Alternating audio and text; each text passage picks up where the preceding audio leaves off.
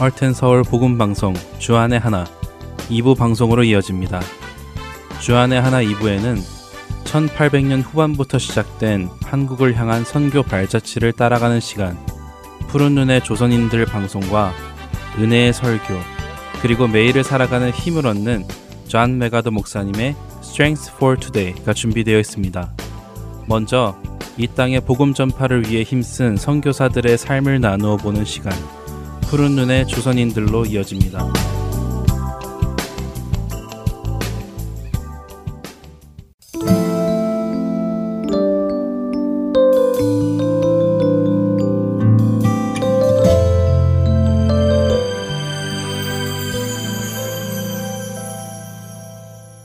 애청자 여러분 안녕하세요. 푸른 눈의 조선인들 진행의 이세진입니다. 진정한 회개를 하기 전 하디 선교사는 5년 동안 아무 보람이 없는 선교 활동에 지칠 대로 지쳐 있었습니다. 열정이 큰 만큼 절망도 컸고 기대가 컸던 만큼 실망도 컸을 것입니다. 그러던 중 여선교사들의 요청으로 기도회를 인도하게 되었고 자신이 가장 먼저 은혜를 받아 공개적인 자신의 죄를 회개했습니다.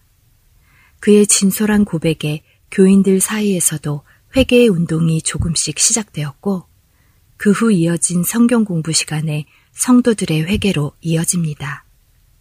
하디 선교사가 자신의 사역의 실패의 이유가 자신의 교만함과 허물 때문이었음을 성도들 앞에서 고백하며 회개하자 회개와 부흥의 물결이 원산을 중심으로 일어나기 시작했습니다.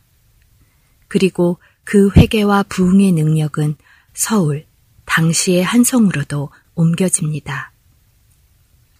한성의 정동교회에 이어 배제학당, 이화학당의 학생들 역시 죄를 공개적으로 자복하며 회개하는 일이 일어납니다.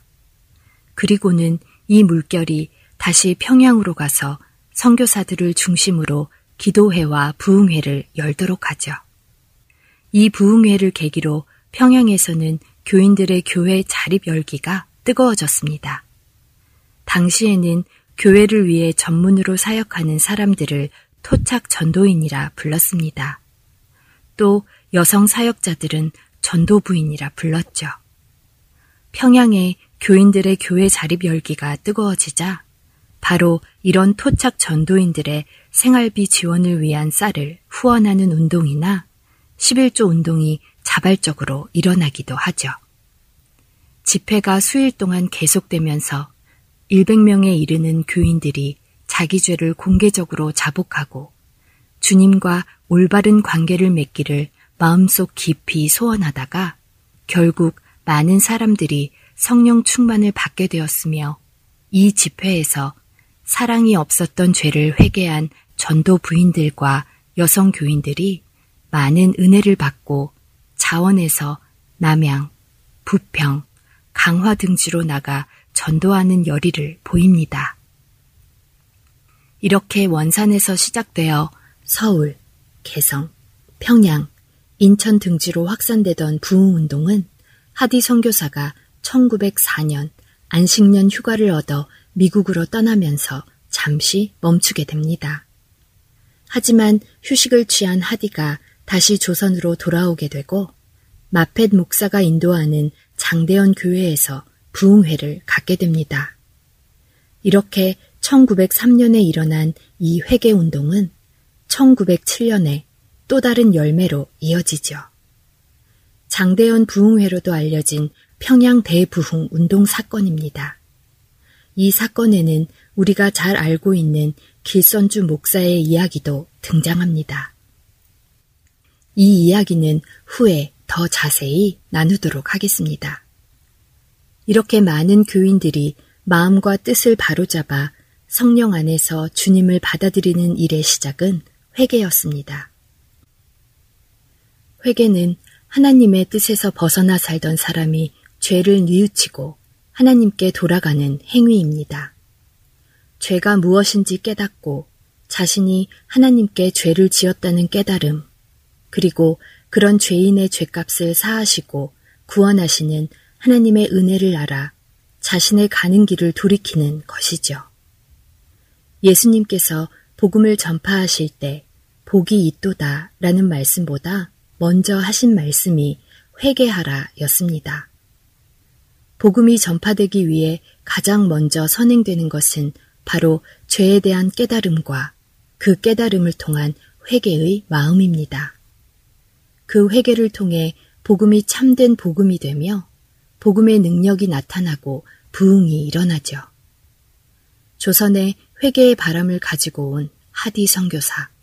그는 어떻게 조선이라는 나라에까지 오게 되었을까요?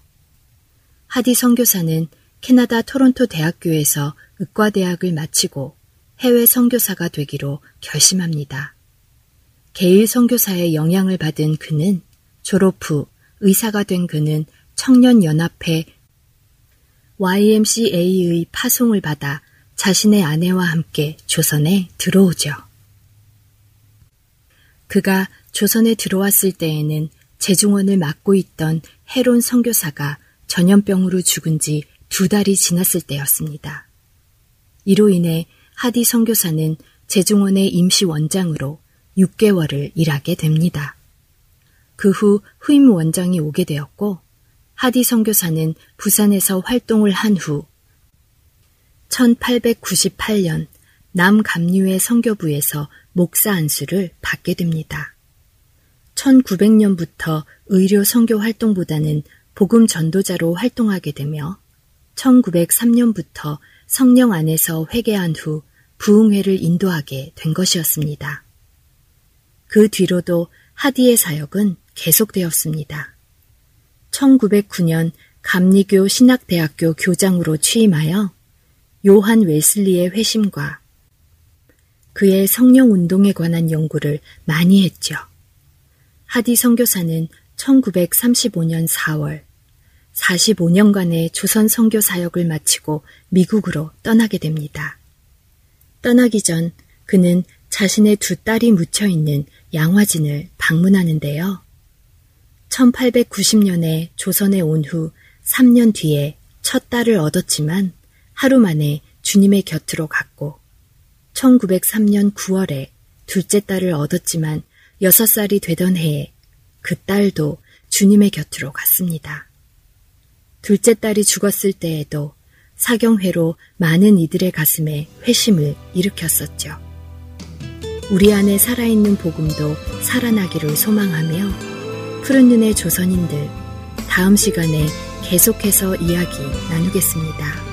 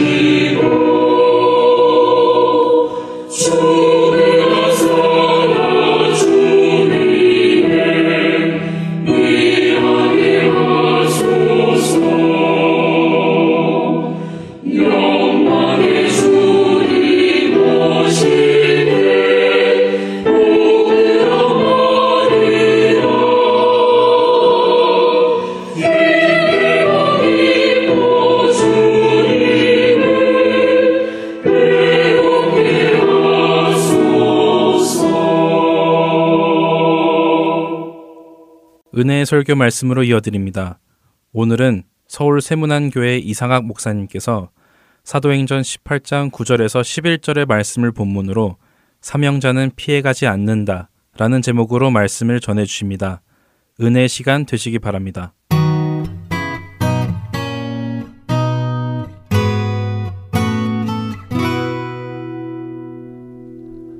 주님께서 이 주일에 우리에게 주시는 말씀은 사도행전 18장 9절부터 11절까지의 말씀입니다. 밤에 주께서 환상 가운데 바울에게 말씀하시되 두려워하지 말며 침묵하지 말고 말하라. 내가 너와 함께 있음에 어떤 사람도 너를 대적하여 해롭게 할 자가 없을 것이니 이는 이 성중에 내 백성이 많음이라 하시더라. 1년 6개월을 머물며 그들 가운데서 하나님의 말씀을 가르치니라. 아멘. 어떤 그리스도인이 부르심의 길을 따라서 인생을 살기 시작하면 이 사람에게는 특이한 현상 하나가 따라옵니다. 마치 철이 자석에 이끌리듯이 사명이 나를 일정한 방향으로 이끌어가는 것을 느끼게 됩니다. 처음에는 우연히 그렇게 된 것까지 생각했는데 시간이 지나면서 거기에 내 인생을 향하신 하나님의 고유한 뜻이 있다는 것을 깨닫게 됩니다. 이것을 알게 되면 그 뒤에는 이제 이 방향을 더 적극적이고 능동적으로 해석하고 수용해 드리기 시작해요. 나중에는요, 사명으로 인해 가는 이 걸음이, 아, 창세 전부터 나를 위해서 예비되어진 걸음이구나, 라는 것을 알게 되면서 자기 인생을 살피고 옷깃을 여미는 그런 일이 생깁니다. 바울이 아덴을 떠나서 고린도에 들어왔습니다. 바울의 걸음을 보면 목적 의식적으로 대도시에서 대도시로 옮겨가면서 복음을 전합니다. 그 도시가 가장 사람이 많은 곳이고 자기의 복음에 귀를 기울였던 사람들이 많은 곳을 의도적으로 선택하면서 지금 선교 궤적을 그려나가고 있는 것이죠. 이 고린도는 당시에 로마 다음으로 큰 도시예요. 그리고 쾌락과 향락의 도시입니다. 이 도시 사람들 자체가 지적으로는 우리가 최고다 하는 이런 교만한 의식을 갖고 있었고 온갖 향락과 부패를 일삼으면서 부도덕한 삶을 살고 있었습니다. 헬라어로 당시에 코린티아 조마이라는 단어가 있었는데 이게 원어의 뜻으로 치면 고린도 사람 같이 보이다, 고린도 사람이 되다, 이런 뜻이거든요. 말 뜻이 뭐냐면 음란한 행위를 하다, 이런 뜻입니다. 그러니까 고린도 하면은 떠오르는 게 음란과 퇴폐와 향락이었다라는 얘기지요. 지금 바울이 이렇게 영적으로 거칠고 황량한 곳에 복음을 전하기 위해 들어온 거예요. 바울 자신도 이곳이 얼마나 만만치 않은 도시로 보였는지 고린도 전서 2장 3절에 보면 이렇게 말씀을 합니다. 내가 너희 가운데 거할 때 약하고 두려워하고 심히 떨었노라. 도대체 내가 가지고 있는 이 복음으로 이 부패하고 퇴락에 빠져 있는 곳을 역사하는 일들을 만들어낼 수 있을까 자신이 없었던 거죠. 그래서 약하고 두려워하고 심히 떨었던 거예요. 그는 새로운 도시에 와서는 늘 하듯이 회당을 먼저 찾아가서 안식일마다 회당에서 강론하고 유대인들과 헬라인을 권면했어요. 그리고 이 유대인들은 여느 도시처럼 또다시 바울을 대적하고 비방을 하니까 바울이 여기에서 단호한 조치를 취하게 되지요. 6절을 보시면 옷을 털고 선포하기를 너희 피가 너희 머리로 돌아갈 것이요 나는 깨끗하리라 이후에는 이방인에게로 가리라 하고는 회당을 떠나서 회당 옆에 있는 디도 유스로 하는 사람의 집에 거처를 만들고 거기서 복음을 전하는 것입니다. 자, 그런데 그 어떤 밤에 주님께서 환상 중에 나타나셔서 말씀하십니다. 구절 말씀이죠. 우리 같이 한번 읽어보겠습니다. 밤에 주께서 환상 가운데 바울에게 말씀하시되 두려워하지 말며 침묵하지 말고 말하라. 계속요. 내가 너와 함께 있음에 어떤 사람도 너를 대적하여 해롭게 할 자가 없을 것이니 이는 이 성중에 내 백성이 많음이라 하시더라. 여러분, 왜 밤중에 주님이 바울에게 나타나서 이런 말씀을 하실까요? 주님이 해주시고 싶은 말씀이 굉장히 많을 것인데, 왜 그 많고 많은 말씀 중에 다른 말씀은 하지 아니하시고 두려워하지 말며 침묵하지 말고 말하라. 이 말씀 하셨을까요? 사도 바울이 지금 하늘 아래 있는 사람으로서는 믿음이 가장 좋은 사람이에요. 하지만 그도 인간입니다. 그렇기 때문에 이 고린도의 척박한 영적 환경을 보고 흔들리고 있었던 것이지요. 정말 만만치 않은 곳으로 주님이 나를 보내셨구나 하는 마음이 들었겠지요. 근데 그게 다가 아니에요. 오랜 전도 여행 속에 육신이 연약해졌습니다. 본래는 소아시아에서만 복음을 전하려고 그랬는데 성령이 강권으로 역사하셔서 지금 유럽으로 넘어온 거예요. 추가적인 에너지를 써야 되고 지속적인 말씀 전파를 하면서 정신도 지쳤을 것입니다.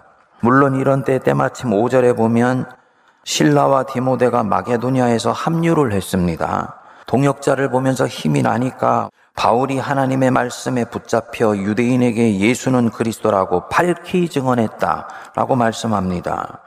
바울이 담대히 이 복음을 전하니까 듣고 회개하는 사람이 생기지요. 그리고 이런 성령의 역사가 일어나는 곳에는 또 반드시 저항하는 역사도 같이 생기는 거예요. 유대인들이 발끈하고 일어났습니다. 그 말이 너무 옳으니까 오히려 반감이 생긴 것입니다. 그래서 6절을 보면 그들, 즉 유대인들이 대적하여 비방한 것입니다.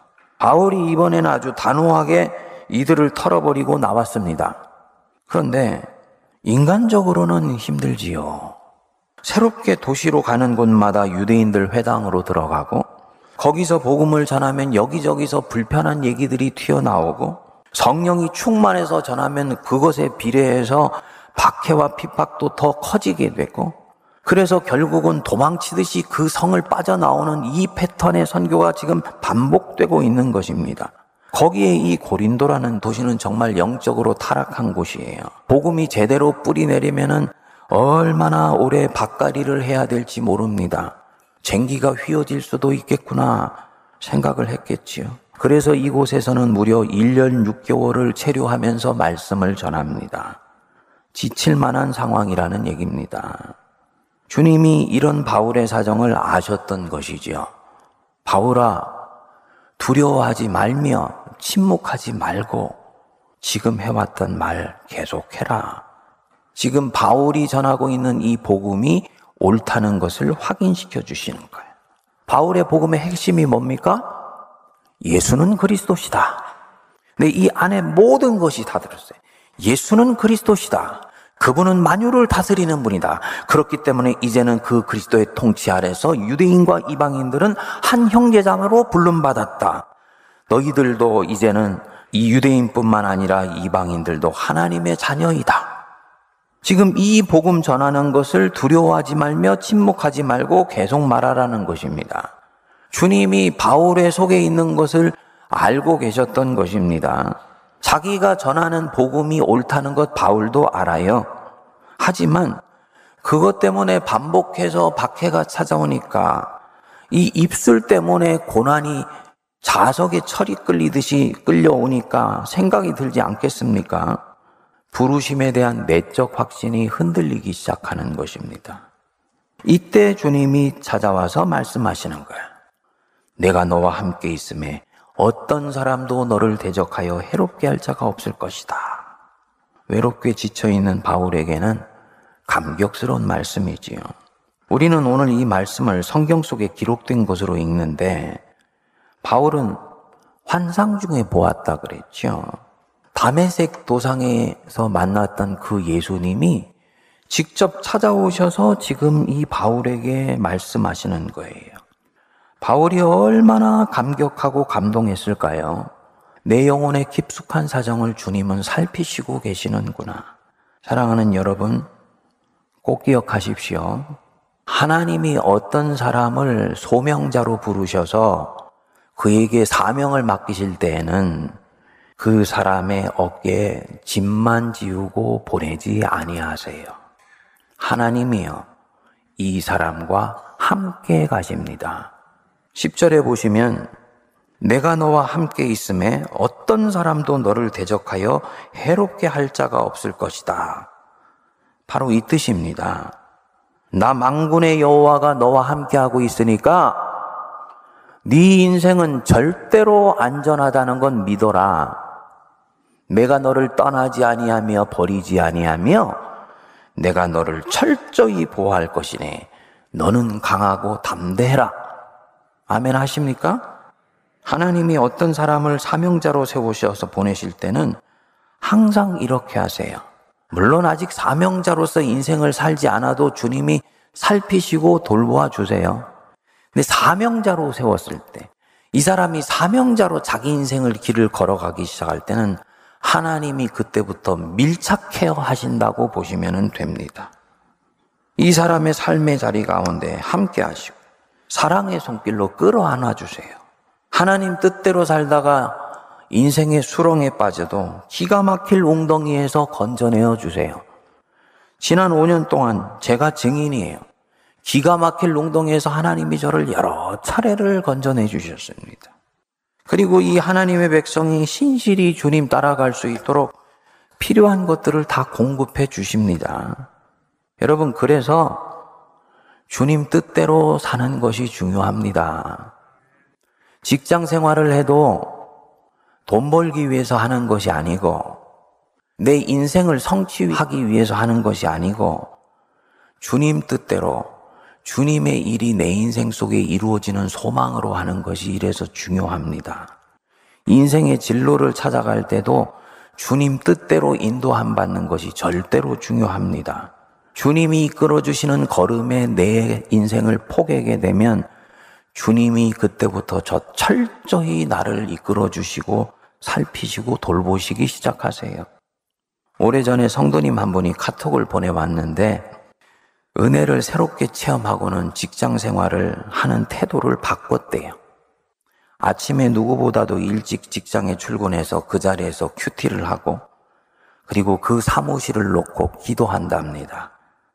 하나님이 오늘 이곳에서 일어나는 모든 일에 간섭해 달라고 사무실 직원들 사이에 오고 가는 대화 속에 상처 주고 상처받는 말 나오지 않게 해달라고 주님이 이 직장에 회장 되어 주셔서 이끌어 달라고 그리고 사무실 공간을 사람들 오기 전에 축복하면서 기도를 하고 마친대. 그런데 그 뒤에 신기한 것이 이 회사 생활에 나타나더라는 거예요. 한 시간 일찍 나갔으니까 이전 같으면 몸이 무너지듯 피곤할 텐데요. 오히려 몸이 날아갈 듯이 기쁘고요. 회사 생활을 하는데 너무너무나 즐겁대. 더 신기한 것이 기도를 시작하고 난 뒤부터 사무실 내의 분위기가 조금씩 조금씩 달라지더랍니다. 이전보다 더 밝고 서로 부드럽고 더 많이 웃고 서로 배려하고 사랑하는 분위기가 느껴지더라는 거예요. 다른 사람들 눈에는 잘 뛰지 않는 것 같은데 자기한테는 명료하더라는 것입니다. 뭐겠습니까? 이 사람이 지금 자기가 있는 그 자리를 하나님이 보내신 자리로 믿고 사명자로 살아가기 시작한 순간부터 이 공간이 달라지기 시작한 것이지요. 하나님이 정말 이분과 밀착하셔서 함께 해 주시는 거죠.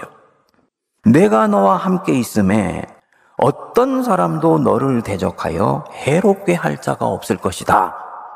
이 말씀이 육화되어서 실현되고 있는 것입니다. 여러분 오해 마십시오. 하나님이 이렇게 함께 하신다고 고난이 없어진다는 얘기가 아니지요. 사망의 음침한 골짜기는 여전히 한 번씩 지나가요. 받을 고난은 내가 감당할 수 있는 범위 내에서 일어납니다. 왜냐하면 내가 그 사명을 포기하지 않았기 때문입니다. 사명을 포기하지 않으면 사명을 감당하는 것 때문에 받는 고난은 오게 되어 있는 거예요. 핵심은요, 이것을 넘어갈 힘을 주님이 주시더라는 것입니다. 이 바울을 보십시오. 제가 바울을 보면서 한편으로는 이상하기도 하고 이분이 정말 대단하다 싶습니다. 사도행전 13장 46절에 보면 오늘 나온 대목과 유사한 대목이 나옵니다. 1차 전도 여행 때 비시디아 안디옥에 가서 복음을 전하는데 유대인들이 하도 핍박을 하니까 바울이 이때 선포를 했습니다. 하나님의 말씀을 마땅히 먼저 너희에게 전할 것이로되 너희가 그것을 버리고 영생을 얻기에 합당하지 않은 자로 자처하기로 그게 뭐라 그럽니까? 우리가 이방인에게로 향하노라.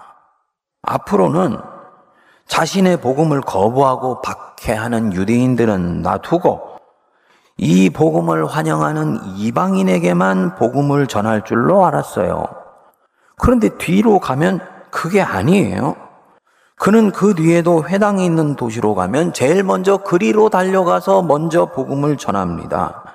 마치 이 복된 소식 누가 뭐라 그래도 내 동족이 제일 먼저 들어와야 된다는 식이지요. 정작 자기 종족의 대다수는 콧방귀도 끼지를 않고 싸늘한 시선을 보내고 심지어는 돌을 들어 때리고 매로 치는데도 계속 이렇게 합니다.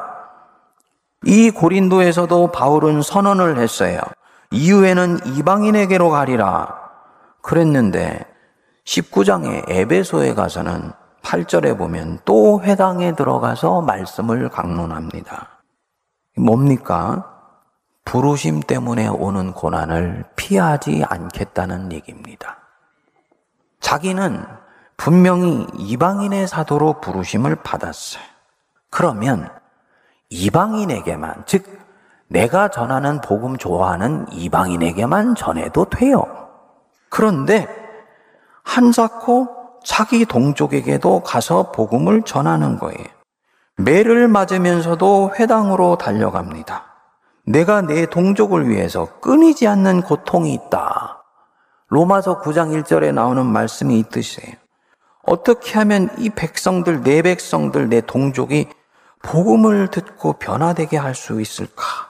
이 고민을 가지고 몸부림을 치는 것입니다. 여러분, 모든 그리스도인에게는 자기가 태어난 조국이 있고 지금 살아가고 있는 땅이 있습니다. 그리고 이 사람들은 자기가 태어난 조국, 지금 살아가고 있는 그 땅에 대해서 부르심이 있어요. 이것은 예정하신 부르심이에요. 제가 대한민국에 태어났다? 대한민국은 내 부르심의 일부가 되는 것입니다. 이것은 예정하신 것이에요. 초기 한국교회가 구한말에 들어와서 정말 정성으로 풍전동화의 위기에 빠진 이 나라를 보듬어 안고 섬겼어요. 나라를 하나님 뜻에 합당하게 세워가는 것이 교회의 부르심의 일부라고 받아들였기 때문입니다. 그래서 이 나라가 자유와 평화와 사랑과 민주주의가 가득 넘치는 나라가 되는 것이 사명의 한 부분이라고 보았던 거죠.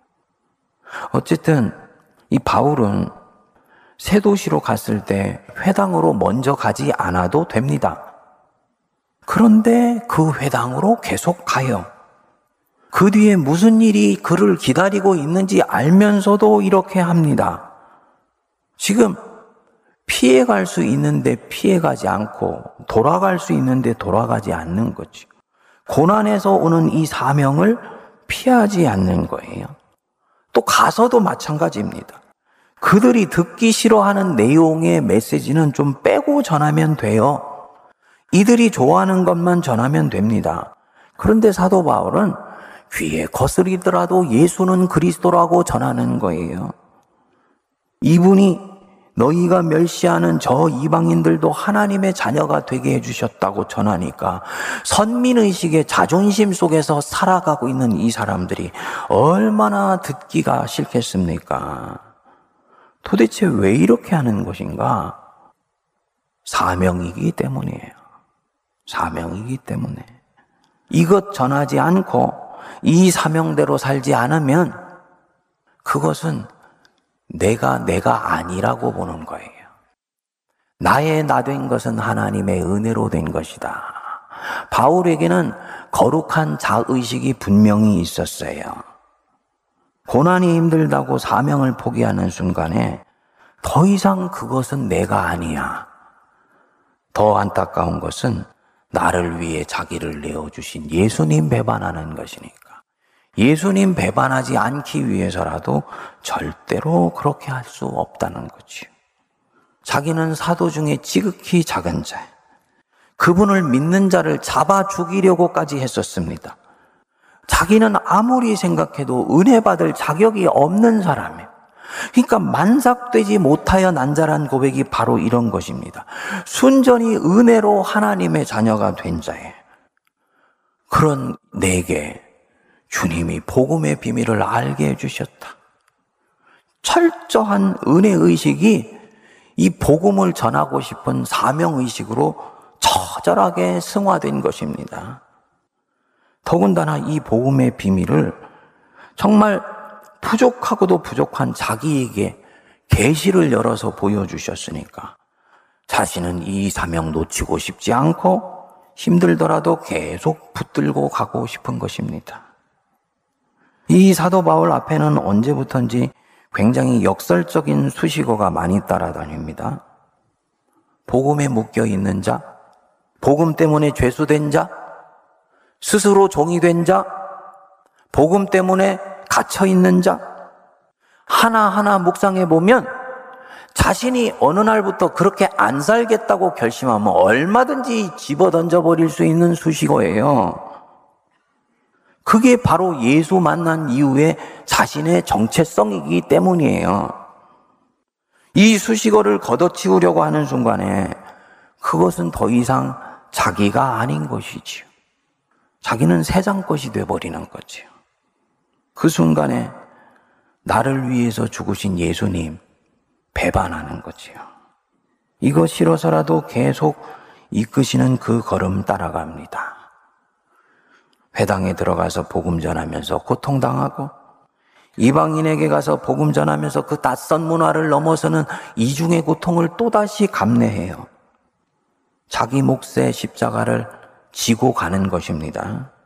신기한 것은요, 이렇게 사는 사람의 삶이 불행할 것 같은데, 바울은 전혀 불행하지 않아요. 내가 너희에게 말하노니, 너희는 기뻐하라. 너희에게 거듭거듭해서 말하노니, 너희는 기뻐하되, 항상 기뻐해라. 왜냐? 자기 영혼 속에 기쁨이 충만한 거예요. 어느 날 자기 인생에 하나님의 섭리가 있다는 것을 알아차리게 됐겠죠. 그리고 이것이 자기의 부르심이라는 것을 알게 되면서 이것이 한 걸음 더 나가서 보니까 창세 전부터 예정하셔서 나를 이 비밀의 정원에 초대하신 것이라는 걸 알게 되는 거예요. 얼마나 감격하겠습니까? 바울의 예정론은 바로 여기서 나온 것입니다. 바울의 예정론은 하나님을 향한 자기 인생의 극단의 찬양이에요. 하나님, 예정하신 걸음이기 때문에 나는 이 걸음을 거부하지 않을 것입니다. 예정하셔서 가는 걸음이기 때문에 나는 자석에 이끌리듯이 이 걸음을 끝까지 쫓아갈 것입니다. 이런 사람에게 생명부활의 능력이 일어납니다. 여러분, 곰곰이 생각해 보면 지금 내게 피하고 싶은 자리가 있죠. 도망가고 싶은 자리가 있죠. 그 자리, 못된 짓 하는 자리라면 당장 피해야 되는 것이죠. 하지만 그 자리, 주님이 내 인생에 살포시 얹어 놓으신 자리면요. 주님이 내게 사명으로 주셨다 생각하면서 처음 받은 자리라면요. 그거 도망할 자유가 있어요. 피할 수 있는 자유 여러분들에게 있습니다. 피한다고 해서 도망한다고 해서 주님이 여러분들에게 주실 복을 거두시지 아니하세요. 그분은 나를 있는 모습 그대로 받으시는 하나님이시기 때문이에요. 사랑하는 아무개야, 네가 참 힘들구나.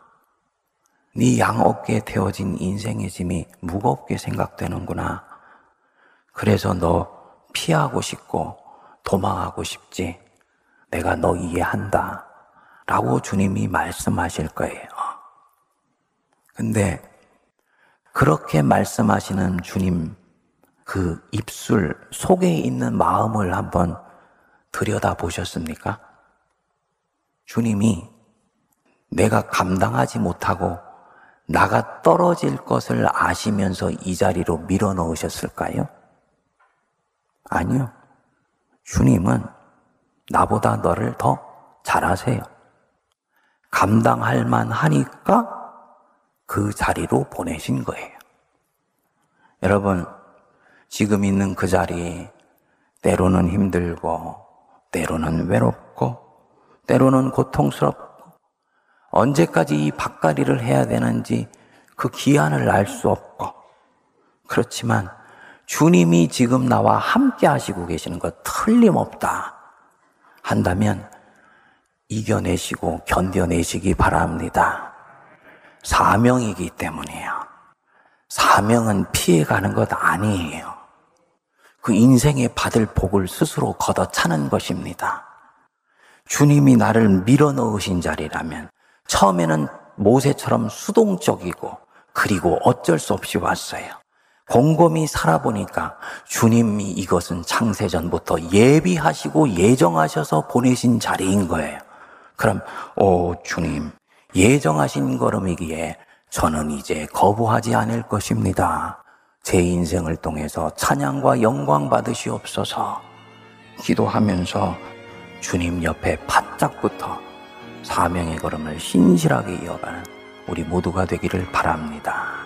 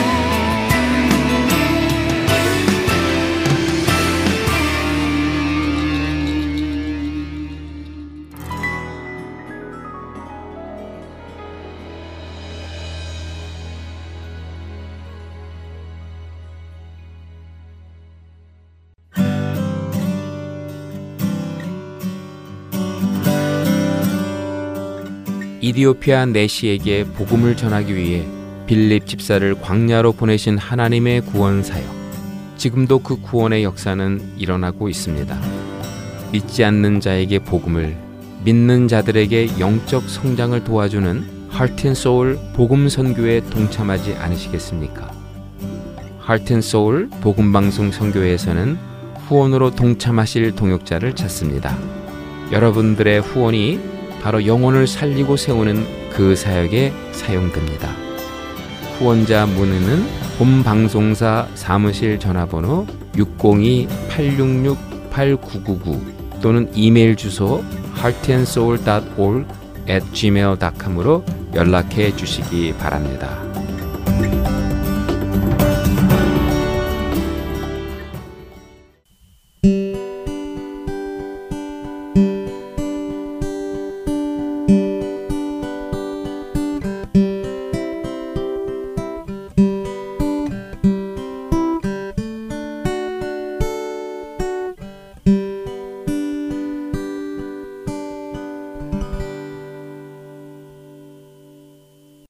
이어서 존 맥아더 목사님의 Strength for Today 들으시겠습니다.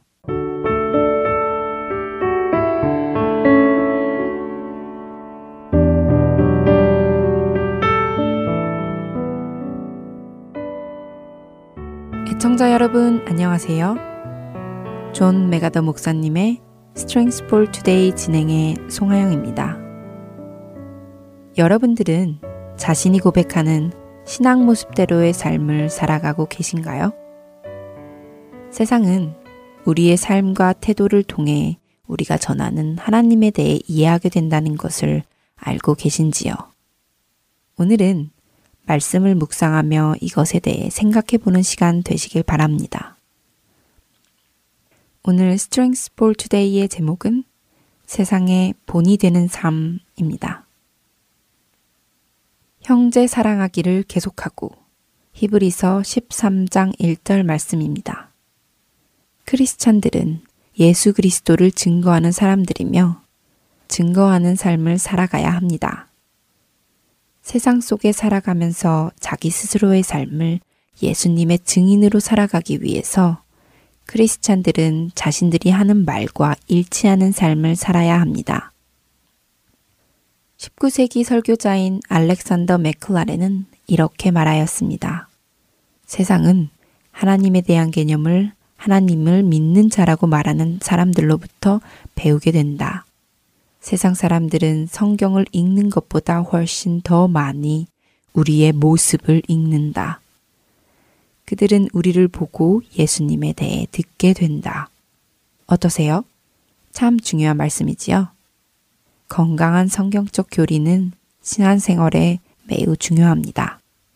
하지만 교리 그 자체만으로 이 세상에 복음에 선한 영향을 미칠 수는 없습니다. 오늘날의 크리스찬들은 초기 크리스찬들로부터 많은 것을 배울 수 있을 것입니다. 초기 크리스찬들이 살던 세상은 비도덕적이고 이교도적인 사회 문화가 가득했지요.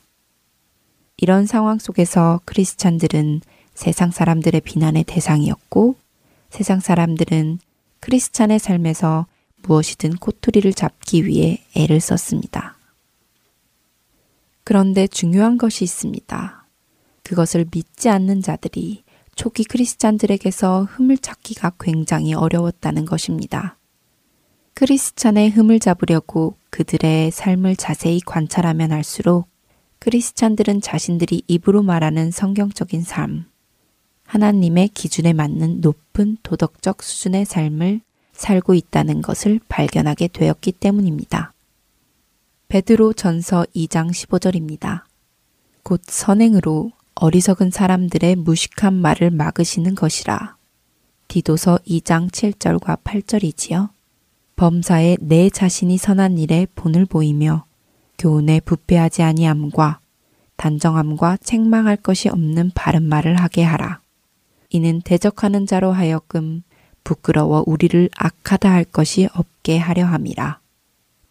그리고 예수님은 마태복음 5장 16절에서 이렇게 말씀하셨습니다. 이같이 너희 빛이 사람 앞에 비치게 하여 그들로 너희 착한 행실을 보고 하늘에 계신 너희 아버지께 영광을 돌리게 하라.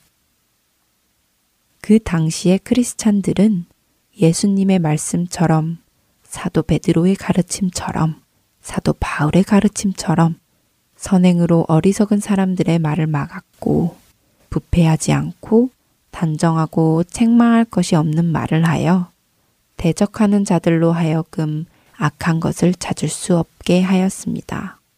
오히려 그들은 자신들의 빛이 사람 앞에 비치게 하여 그들의 착한 행실로 인하여 하나님께서 영광 받으시는 삶을 살았습니다. 진정한 착한 행실은 바른 가르침을 토대로 나오는 것입니다. 그렇기에 교리와 행실은 함께 가는 것이지요. 오늘 묵상한 히브리서 13장 1절의 형제 간의 사랑에 대한 말씀도 우리가 그 말씀대로 행할 때 우리를 바라보는 세상 앞에서 증거가 될 것입니다. 교리와 행실 사이에 영적 균형을 유지할 수 있도록 도와달라고 기도하시기 바랍니다. 우리 삶의 모습이 세상의 증거가 되어 하나님께 영광 돌리기를 소망하며 오늘 Strength for Today 마칩니다. 안녕히 계세요.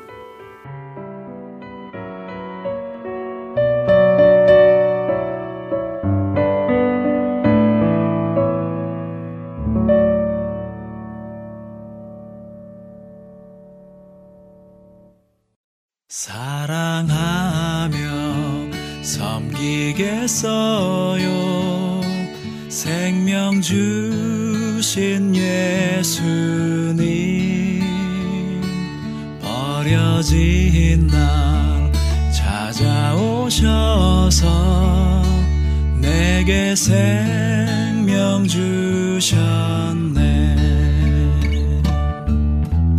찢기고 상한 내 맘에 저기 갈보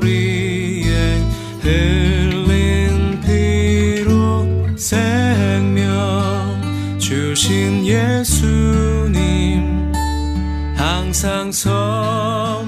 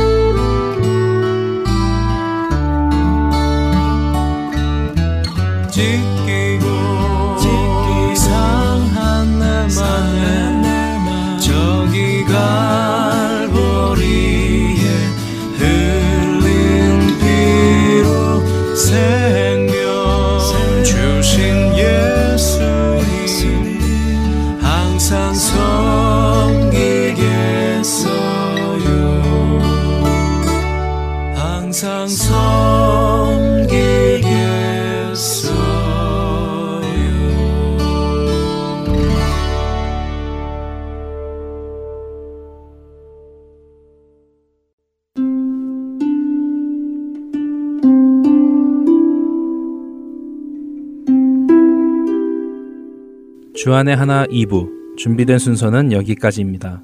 계속해서 주안의 하나 3부로 이어집니다. 주님의 말씀을 더 알아가는 시간 되시길 소망합니다. 안녕히 계세요.